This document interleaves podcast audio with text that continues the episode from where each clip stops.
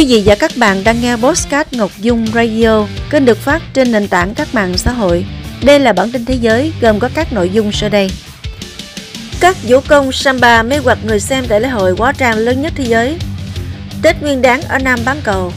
Tháp Eiffel bằng que diêm lập kỷ lục thế giới. Chính quyền quân sự Niger đình chỉ các chuyến bay thương mại tới Nigeria. Nhiều quan ngại về quy định xuất nhập cảnh mới của Liên minh châu Âu. Sau đây là phần tin chi tiết. Thưa quý vị, lễ hội quá trang lớn nhất thế giới Rio Carnival đã bắt đầu vào tối ngày 9 tháng 2 tại thành phố Rio de Janeiro, Brazil, khi các vũ công samba nóng bỏng, quyến rũ, diễu hành quanh Samba Drum. Lễ hội quá trang Rio Carnival tại Brazil được biết đến là một trong những lễ hội quá trang hoành tráng và sôi động nhất thế giới, thu hút hàng triệu du khách ghé thăm mỗi năm. Năm nay, sự kiện bắt đầu vào tối ngày 9 tháng 2 và kéo dài tới ngày 12 tháng 2, vẫn là sự kết hợp của âm nhạc, khiêu vũ và các cuộc diễu hành với điệu nhảy samba nóng bỏng.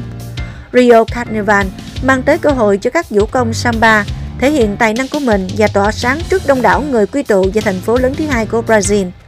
Đó không chỉ là đơn thuần những trận đấu cá nhân mà còn là cuộc tranh tài nảy lửa giữa các trường dạy samba danh tiếng trên toàn Brazil. Tại Argentina, đã thành thông lệ Tết Nguyên đáng của cộng đồng người châu Á tại Argentina sẽ không thể thiếu ngày hội đua thuyền rồng. Trong ngày đầu năm mới, chúng ta sẽ tìm hiểu thêm không khí đón mừng năm mới tại cảng Puerto Madero, Nam bán cầu. Đa phần các vận động viên tham gia cuộc đua thuyền rồng truyền thống mỗi độ xuân về là người bản xứ, văn hóa Á Đông nói chung và các sự kiện văn hóa đặc sắc thế giới nói riêng, thực sự tạo được sức hút đối với họ. 7 năm trở lại đây, cứ vào dịp Tết Nguyên đán, lễ hội đua thuyền rồng lại được tổ chức ở Buenos Aires. Được tổ chức từ năm 2017 tới nay, cuộc đua thuyền rồng truyền thống đã trở thành sự kiện đặc biệt, thu hút người gốc Á và cả người bản xứ tìm tới để tận hưởng không khí Tết Nguyên đán. Tổ chức kỷ lục thế giới Guinness hôm 8 tháng 2 đã trao cho anh Richard Blow, người Pháp, giấy chứng nhận hoàn thành tác phẩm tháp Eiffel bằng quay diêm với chiều cao kỷ lục 7,19 m, vượt qua kỷ lục cũ gần 1 m. Anh Blow cho biết đã dành 4.200 giờ trong 8 năm để xây dựng mô hình tháp Eiffel này từ hơn 706.000 quay diêm và 23 kg keo dán.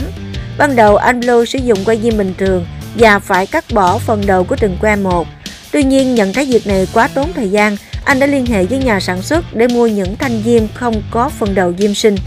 Và đây là lý do tổ chức Guinness ban đầu đã từ chối kỷ lục của anh, nhưng sau đó đã đảo ngược quyết định.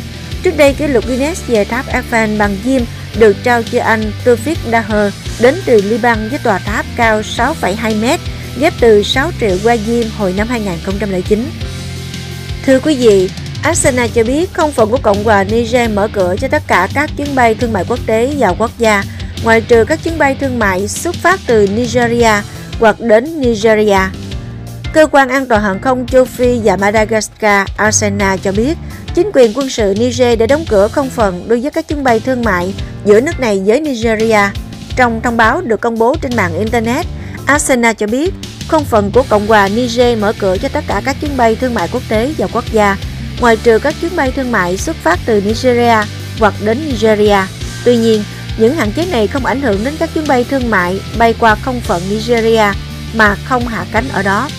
Quyết định này được đưa ra sau khi Niger cũng như Burkina Faso và Mali rút khỏi cộng đồng kinh tế các quốc gia Tây Phi ECOWAS vào cuối tháng 1 vừa qua.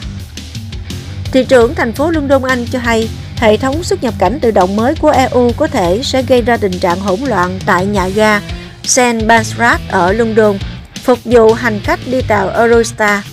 Thị trưởng thành phố London của Anh, ông Sadiq Khan cảnh báo hành khách đi tàu Eurostar từ Anh đến châu Âu có thể sẽ phải đối mặt với tình trạng ùn tắc hỗn loạn tại các nhà ga sau khi Liên minh châu Âu triển khai hệ thống xuất nhập cảnh tự động.